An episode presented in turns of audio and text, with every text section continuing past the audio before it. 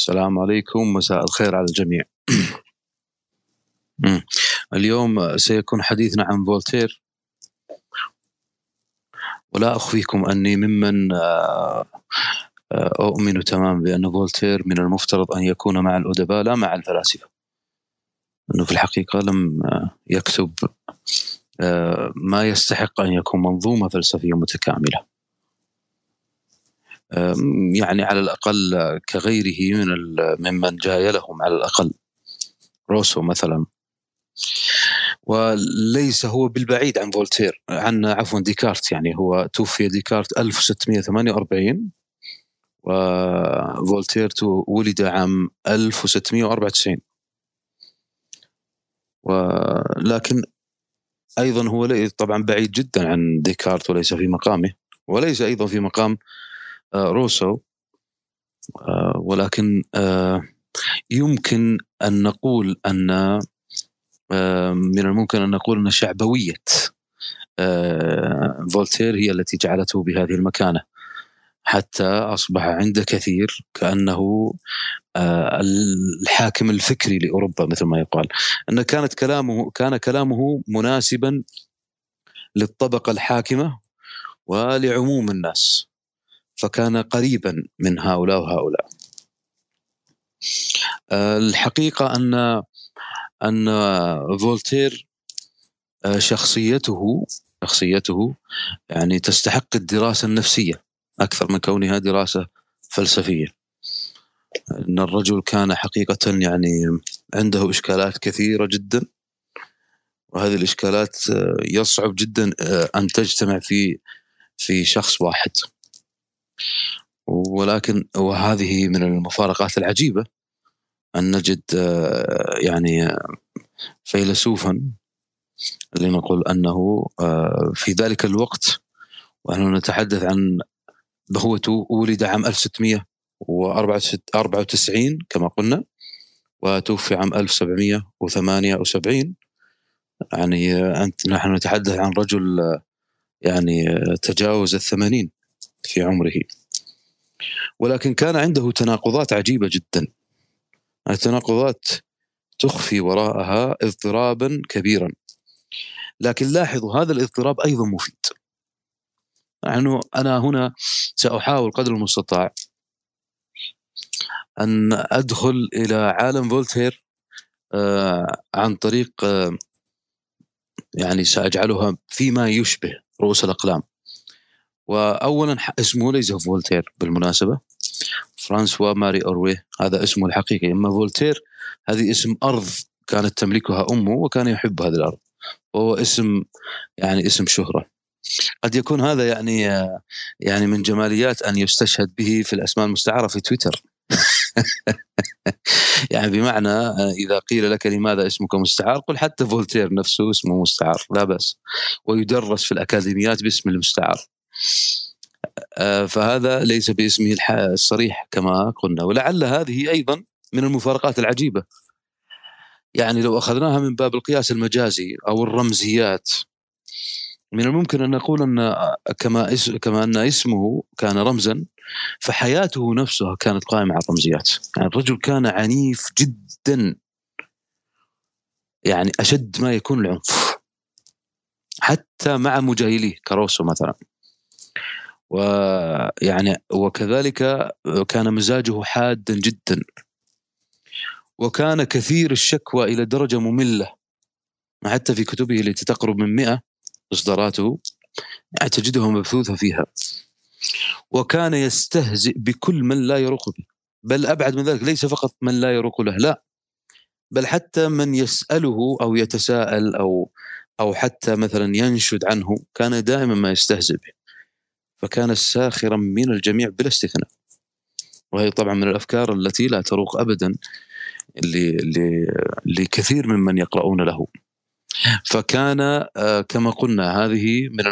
من التضادات التي كانت آه، عنده.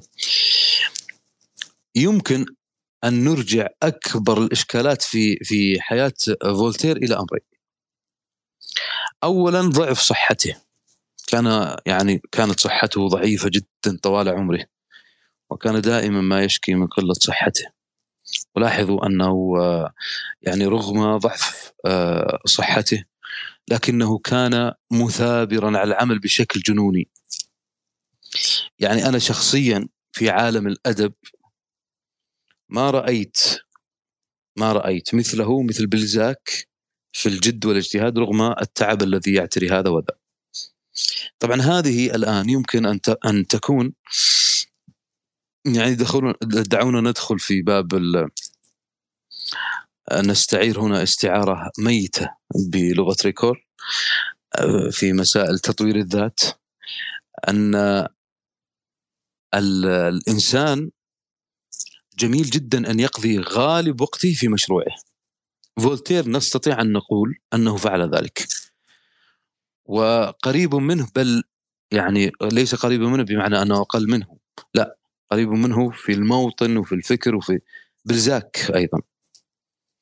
وبلزاك أيضا كان آه، كثير العمل والإنتاج بشكل جنوني. وأيضا عنده إبداعات لا تخلو يعني من من هذا.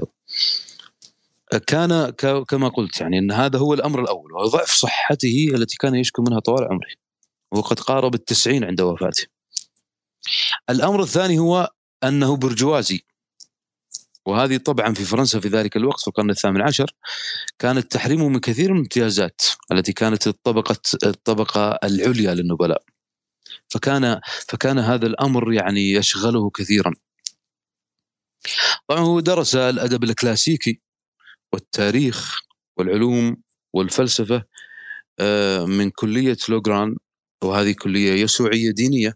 أي أنه هو خريج مدرسة دينية. آه، تخرج فيها عام 1700 آه، عمره 19 1713 وكان والده يريد منه أن يصبح قاضيا أو محاميا. يعني المهم ان يعني يدخل في عالم القضاء ولكنه ما ما وفق لهذا أو ما رغب آه، أن يدخل فيما كان والده يريده. وكان يريد أو دخل هو بنفسه عالم الكتابة والشعر والأدب هذا الذي كان يستهويه. وهناك بدأ يتعرف على المجتمع الأدبي وهذا المجتمع الأدبي في ذلك الوقت في فرنسا كان مجتمعا صاخبا ماجنا. هذا تجدونه في حتى في كتب الأدب. ولعلكم تقرؤون يعني ما كتبه رونبرت عن بلزاك. ستجدون هذا واضحا جدا. ففي ذلك الوقت ما كانت هذه يعني تستقيم مع رؤية والده. والده ما كان يريد منه هذا. وكان يريد منه أن يصبح قاضيا فإذا به أصبح ماجنا الفرق هنا شاسع جدا يعني. فما كان يريد هذه الحياة يريد التمرد كما كان يقول. ويقول أيضا من من حلل نصوصه تحديدا في المدارس النقدية. هنا كما قلنا أنه طبعا بأن بما أنه أصبح في هذا العالم هذا طبعا سيكون أمر مزعج جدا لوالده. والده احتال وقرر أن يخرجه من هذا العالم فأرسله إلى هولندا. قال لعله يعني لعل وعسى أن يصبح في حال أفضل لكنه ذهب إلى هولندا هناك وقابل سيدة هناك آه، ومدام دي نوايه وكانت هذه السيدة حقيقة يعني آه، ليست بعيدة عن صاحبة نيتش سالومي. كانت معروفة بمكائدها وخبثها و... وهو ما كان يعرف هذا يعني. فكان عندها أيضا بنت. هي تخطط أن يكون بينهما علاقة.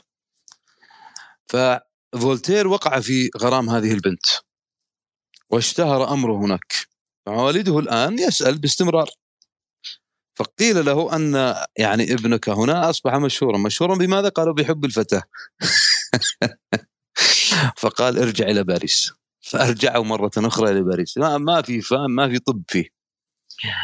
رجع إلى باريس وفي ذلك الوقت كان عمره قريبا من 23 عاما. وبداية ومن بداية آه، رجوعه إلى باريس أيضا سجن. وبقي قرابة السنة في السجن. ففي نفس الوقت أيضا ما كان يعني يستقيم الحال. فحياته من بدايتها من بداية حياته وهو في هذه الأحوال المتقلبة لنقل. لكن عنده وهنا سأقف أيضا عند طبعا هذه أهم الشذرات التي يمكن أن تقال في بداية حياته. لو عرجنا إلى أفكاره وكما قلنا أنه عاش في القرن الثامن عشر أفكاره هنا ستكون بطبيعة الحال ولا بد وبالضرورة أن يكون ديكارت حيا حيا في مخيلته يعني. هذا نحن هنا سنعود إلى كوجيتو قليلا. كوجيتو تعلمون أنه نتاج الشك. ولهذا هو دائما كان فولتير عنده مقولته الشهيرة ومن هنا بدأت تؤخذ فلسفته. شعاره الكبير في هذه الفكرة ما هي الفكرة؟ هو نفسه يقول ما هي الفكرة؟ ثم يجيب يقول هي عبارة عن رسمة في عقلي. هنا نحن نتحدث عن فكرة كبرى كان يؤمن بها وهي فكرة أن كل أف كل أفكارنا صور. نحن هنا نتحدث عن فكرة أطرت كثير من فلسفة فولتير. لهذا كان يعني كما يطلق على فكرة فولتير أنها كانت فلسفة الفطرة السليمة. هذه فيها حديث طويل يعني لا أريد أن أتشعب به لكنها كانت على عكس ما كان يريده آه، ديكارت. يعني ليست ليست مرادفة لما كان يقول ديكارت به. ديكارت كان يجعلها مرادفة للعقل كما تعلمون. لا هو لا لا ما كان يفهم هذا. أه والحقيقة أنه يصعب جدا أن نحدد ما كان يريده بالفطرة السليمة. هو نفسه يعني إذا كان حتى يعني بعض الكبار مثل عبد العروي ما توصل إلى فكرة محددة لأنه هو ما كان أصلا آه، يعني محددا لها. وستجدون الاضطراب كثيرا في كتبه. عندما تقرؤون في كتبه ستجدون ثمة اضطراب كبير جدا في آه، أفكاره. لعلنا نأخذ بعضها. كما قلت أنني سأحاول قدر المستطاع أن تكون على شكل نقاط لأني لست مقتنعا أنه فيلسوف أصلا. لكني هنا سأكون يعني آه، يعني سأحاول أن أكون أمينا مع الكتاب قدر المستطاع. فولتير آه، كان كان يؤمن آه، يؤمن بالله. هذه فكرة أيضا كانت مهمة جدا في ذلك الوقت. ولكن كان عنده مفهوم أيضا للإله. وكان يرى أنه آه، أن الإله هنا هو إله أخلاقي. ولهذا هو يرى أنه لو لم يكن الله موجودا لكان لا بد من اختراع الله. يعني لا يمكن. تجدونه مبثوثا في كتبه. فيما كتبه يعني لأنه إذا قلنا كتبه لا أقصد بها التأليف الدقيق وإن كان ألف دقة لكن أيضا له آداب كثيرة. تجدونه مبثوثة فيه لكن آه هو كان يرى أن العناية الإلهية كما يقول تتيح لنا بأن نجعل من من من الإله صانع كصانع الساعات. إله يضمن الخير بدقة لكل أحد. هنا هو يبدأ بتصوراته الكبرى. بهذه الفكرة. لاحظوا ودققوا النظر في أنه عاش في فرنسا وإنجلترا وهولندا والسويد. يعني أنت تح... يعني في هذه الأماكن لنقل. ولاحظوا أنه لم يكن بعيدا أيضا عن آه عن الجو الذي خلقه وابتكره وكتبه سبينوزا وسبينوزا كما آه، يعني آه، في زمانه كان الناس يتنفسون سبينوزا فهذه الفكرة اربطوها من باب يعني الاستفادة من هذه الدروس اربطوها بما قلناه عن سبينوزا سبينوزا كما تعلمون أنه كان واحديا. فلهذا هو كان فولتير ضد خلود النفس. لماذا؟ لأنه كان يؤمن بأن فكرة خلود النفس هنا طبعا هنا يتعارض مع مع ديكارت. كان يرى أن خلود النفس لا يمكن معه أن أؤسس لأخلاق. والأخلاق هنا بمعناها الاجتماعي. ويقول أنه من الممكن كما يقول هو من الممكن أن أن المادة تفكر وتشعر. طبعا فكرة استعارية منه. الحرية عنده أيضا فيها لبس كبير. في يعني في في مفهومه. هو يتصور أن ثمة حرية محدودة ومتغيرة. لاحظوا هو يرى أن الحرية عنده هذا الآن قاعدة عنده. وهذه قاعدة ألف بعدها يعني مؤلفات كثيرة بناء على هذه القاعدة فتعتبر هذه من الكبار عنده مثل يعني من الكبار التي أيضا أثرت في الفلسفة الفرنسية تحديدا وغيرها الفرنكفونية بشكل عام وحتى في الفلسفة الانجلو سكسونيه هو كان يرى أن الحرية تكون محدودة ومتغيرة. يعني تكون أعلى درجات الحرية هي أن تطيع ضرورة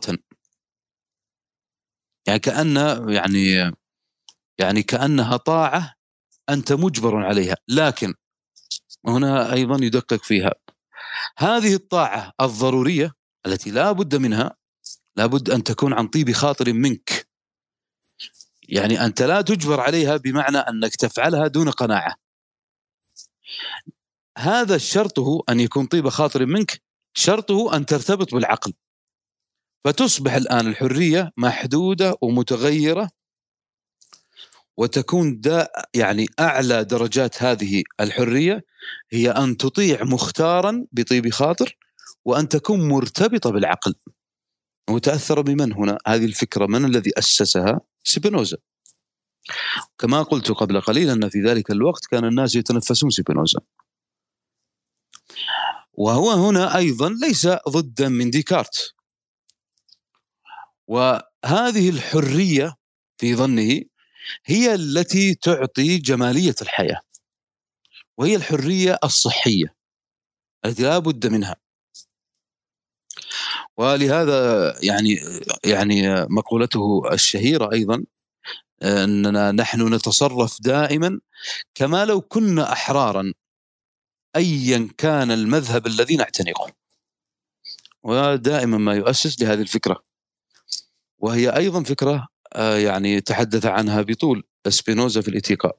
بمعنى أننا نصف الشيء بأنه طيب ليس لأنه طيب بل لأننا نحن نراه طيب. نحن نراه طيبا. فنحن نصف هذا الشيء بأنه طيب. ليس لأنه في ذاته طيب لكن لأننا نراه طيبا. عودوا هنا إلى الفكرة الأولى. عودوا إلى الفكرة الأولى. كل أفكارنا صور. صور أين؟ في العقل. فأنا أرى العالم كله من خلال هذه الصور التي أؤمن بها. هذا طبعا أيضا هذه ستكون هذه الفكرة مؤثرة لاحقا على مفهوم أو جزء كبير من مفهوم الإرادة عند شوبنهاور. فلاحظوا أن هذه الفكرة الآن هي فكرة ولهذا بعضهم أخذ منها أن هذه بداية النسقية عنده وإن كانت هذه طبعا مردودة. لكن بعض من تحدث أو تكلم في عن فولتير واعتبر النسقية من هذه الفكرة. أن هناك قاعدة كلية ثم يسير عليها طوال آه طوال إنتاج. لكن سنكتشف هذا الأمر بعد قليل. هو أيضا هنا أمام فكرة أخرى للحرية. يعني يقول هو أيضا من مقولاته المشهورة إن إرادتنا ليست حرة أما أفعالنا فهي حرة.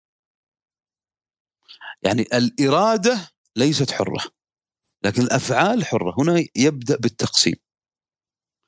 ولاحظوا وستلاحظون هذا عندما تقرؤون في ظني أنه في كتاباته ولهذا أنا أذهب إلى أنه أديب وليس فيلسوف أن المزاجية الحادة جدا التي قلناها في بداية اللقاء عنه كانت سببا في كثير من هذا من هذه الضبابية التي في في حديثه. الآن هو نفسه بدأ يفصل وهذا التفصيل أيضا له سياق معتمد على ما كتبه أدبيا أن إرادتنا ليست حرة أما أفعالنا فهي حرة. ويقول لدي بالضرورة رغبة في أن أكتب. كتابته مثلا. وأنت لديك الرغبة في أن تدينني. نحن الاثنان سواسية في الحمق.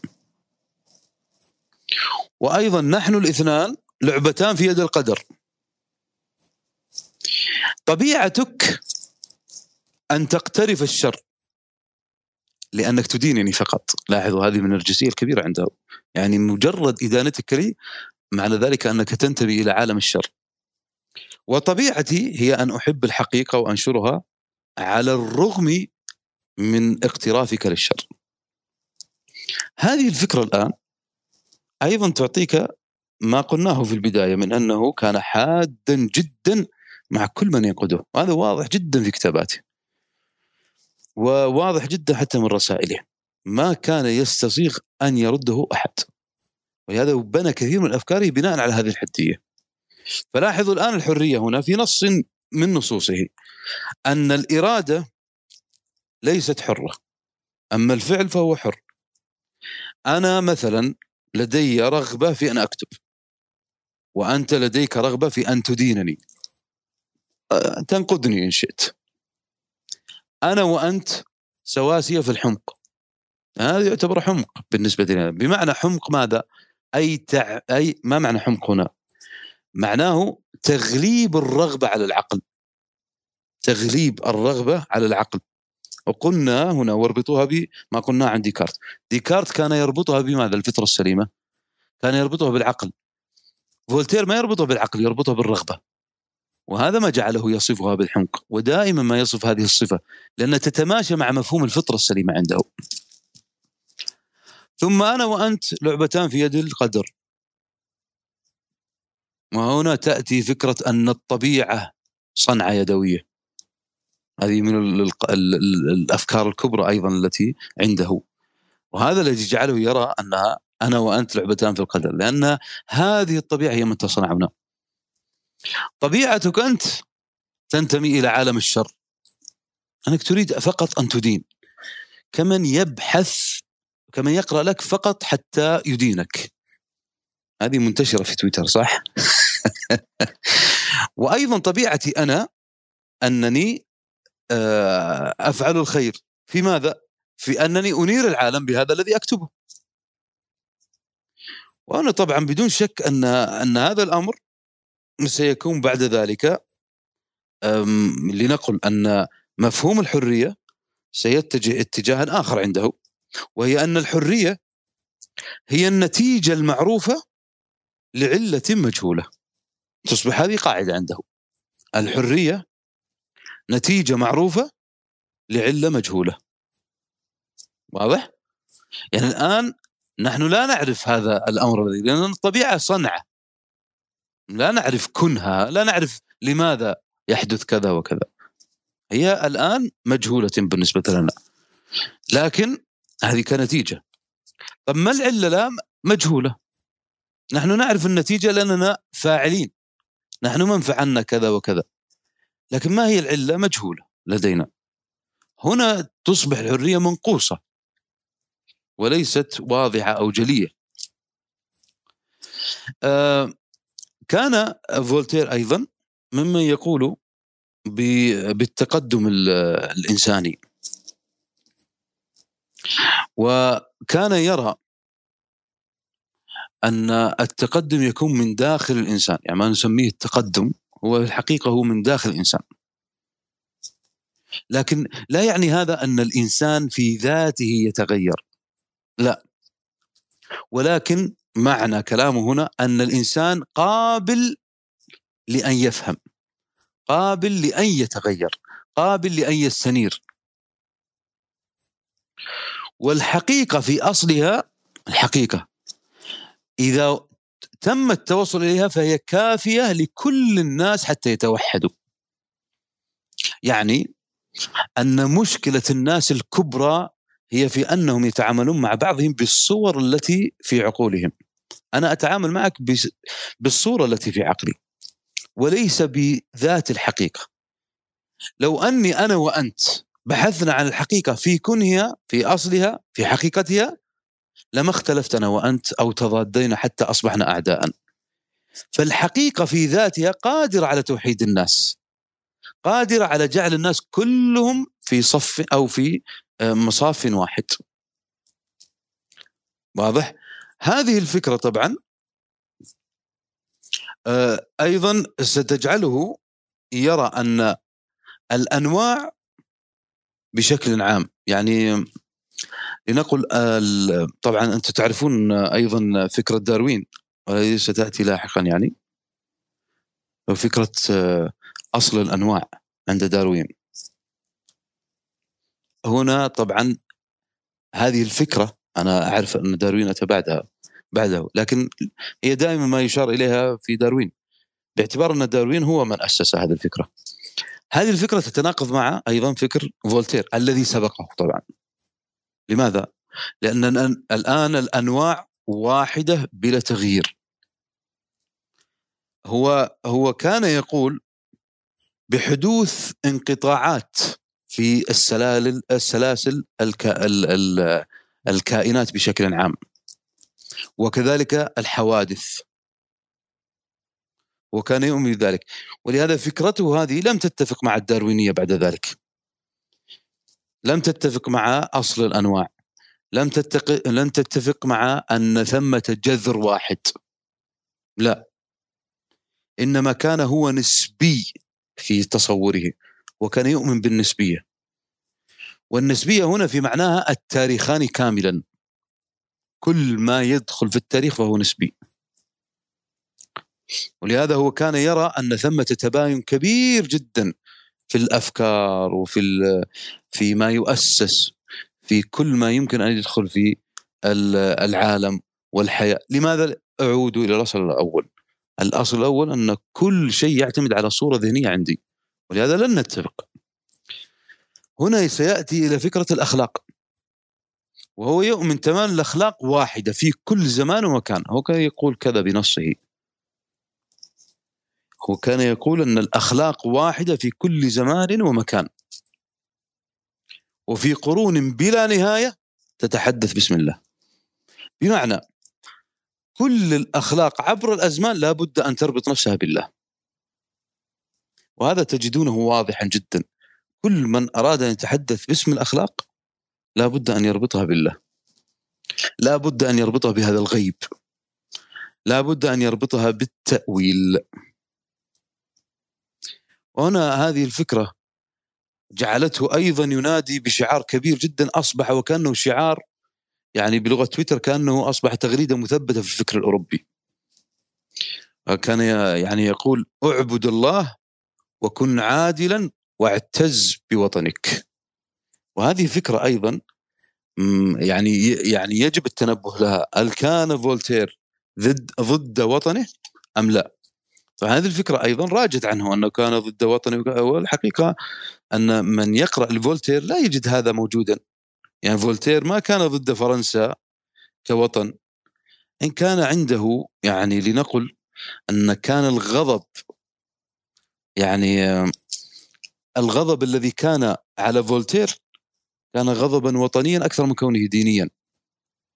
لكنه وضع في الدين حتى هنا تشمل أوروبا كاملة.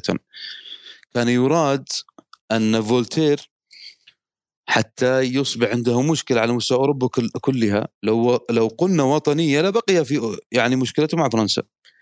لكن نحن نريد أن نوسع الدائرة وأن نجعل مشكلة فولتير مشكلة في القاره كامله فربطت بالدين.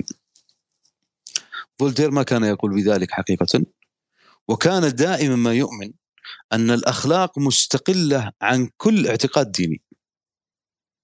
إلا شيء واحد وهو الاعتقاد بوجود الله كوجود. يعني بمعنى أنه ايا كان مذهبك الذي تعتنقه فهذا لا يضر بالأخلاق. وهذه فكرة أساسية عنده. ما عدا فكرة اعتقادك بوجود الله هذه يجب أن تكون ثابته الآن أيضا من الأفكار الكبرى عنده فكرة المساواة. يعني المساواة كما يقول هي أكثر الأشياء طبيعيه في العالم. وهي في نفس الوقت أكثر الأشياء خرافة. هذا كلامه. الأخلاق هي أكثر الأشياء طبيعية في العالم وأكثر الأشياء في نفس الوقت خرافية. كان يرى أن كل إنسان أن مثلا يعتقد ما يريد في نفسه. وكان يرى أن كل إنسان يرى أنه مساو لغيره. هذه بديهية في كل إنسان. يعني كل إنسان يرى بفطرته أنه مساو لغيره. وأن لا أحد أفضل من أحد. ولكن هذه الحقيقة هل هي موجودة في الواقع؟ لا يمكن. لا يمكن أن تبقى مع مجموعة بشرية وهم كلهم متساويين في وقت واحد. فنحن بداخلنا شيء وبواقعنا شيء آخر مختلف. نحن نرى واقعيا أن الناس لا يتشابهون فيما يملكون. يعني نحن نعتقد بداخلنا أن من حقي أن أكون مساويا لغيري. ولكن إذا أتيت في الواقع فأنا قد أقتل الآخر من أجل أن لا يأخذ شيء أنا أريده. وهنا من تناقضات الإنسان الكبرى التي نبه عليه فولتير. أيضا هو كان يقول دائما في مسائل التفاؤل والتشاؤم لنقول هذه مسائل أيضا يعني مهمة عنده أن الشر يمكن أن يكون خيرا في بعض الوجه. الشر يمكن أن يكون خيرا في بعض الأوجه. والخير في الغالب هو أكثر من الشر. واضح؟ الإنسان لأنه بطبعه يحب الشكوى. دائما الإنسان في طبعه يحب الشكوى. ولهذا السبب هو يملأ الفضاء الفضاء الذهني شئتم والفضاء العمومي بهذه الكآبة أو بهذا الشقاء. يعني هذا الشقاء هو من أوهام الإنسان وليست من حقيقة الواقع. الواقع ليس بهذا السوء. إنما الإنسان لأنه دائما دائما ما ينحو إلى فكرة الشقاء أو فكرة الشكوى وفكرة أنه غير مستريح وفكرة أنه لم يجد ما يريد وغيرها هذا الذي يجعله يعبئ الفضاء العمومي بهذه الكآبة أو بهذه الشكوى.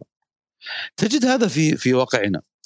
تجد من يتحدث مثلا عن الشقاء وأنه وأنه مع العلم أنه ماديا لا أقول ماليا فقط ماديا لا ينقصه شيء.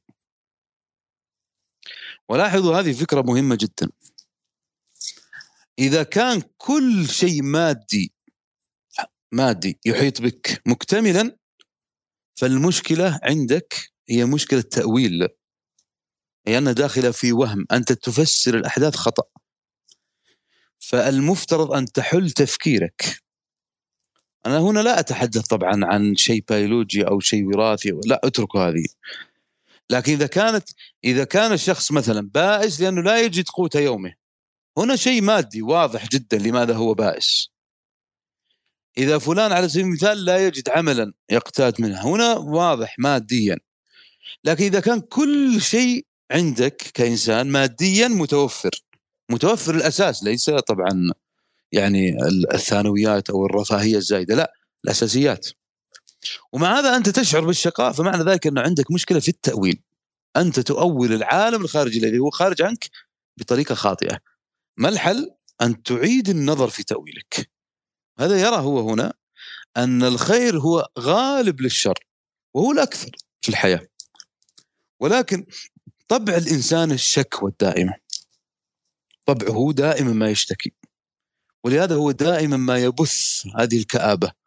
فتجتمع هذه الكآبة على شكل صور تعم العالم. فنرى الحياة بهذه الصورة القاتمة. طيب ما دليلك يا فولتير؟ قال كم عدد الذين يتمنون الموت ويسعون في ذلك؟ ستكتشف واقعيا أن لا أحد يريد الموت. الجميع يتشبث بالحياة. لماذا طيب؟ ما دامت الحياة بهذا السوء لماذا تتشبث بالحياة؟ لاحظوا أن هذه الفكرة أيضا فكرة استفاد منها فرانكل في كتابه الشهير الإنسان يبحث عن المعنى أيضا في تأسيس علم النفس الوجودي. معنى أن لماذا لا تنتحر؟ هذا سؤال فرانكل الأكبر عندما يأتي أحد قال يريد أن يشتري. طيب لماذا لا تنتحر؟ انتحر. لا لن أنتحر. لماذا؟ لأن عندي كذا. هذا هو المعنى الذي تبحث عنه. ابحث عن هذا المعنى وضخمه عندك. هنا ستجد وجودك. هذه الفكرة أيضا نادى بها فولتير وأكثر الحديث عنها جدا في كتبه. وهذه من الأدلة التي استعان بها وهي دليل فطرة سليمة فقط. لكن لكن ثمة حدث حصل في أوروبا بشكل عام. هذا أحدث إشكالا كبيرا عند فولتير وغير فولتير وهو زلزال لشبونة. هذا تسبب في هو زلزال لكنه زلزال فكري.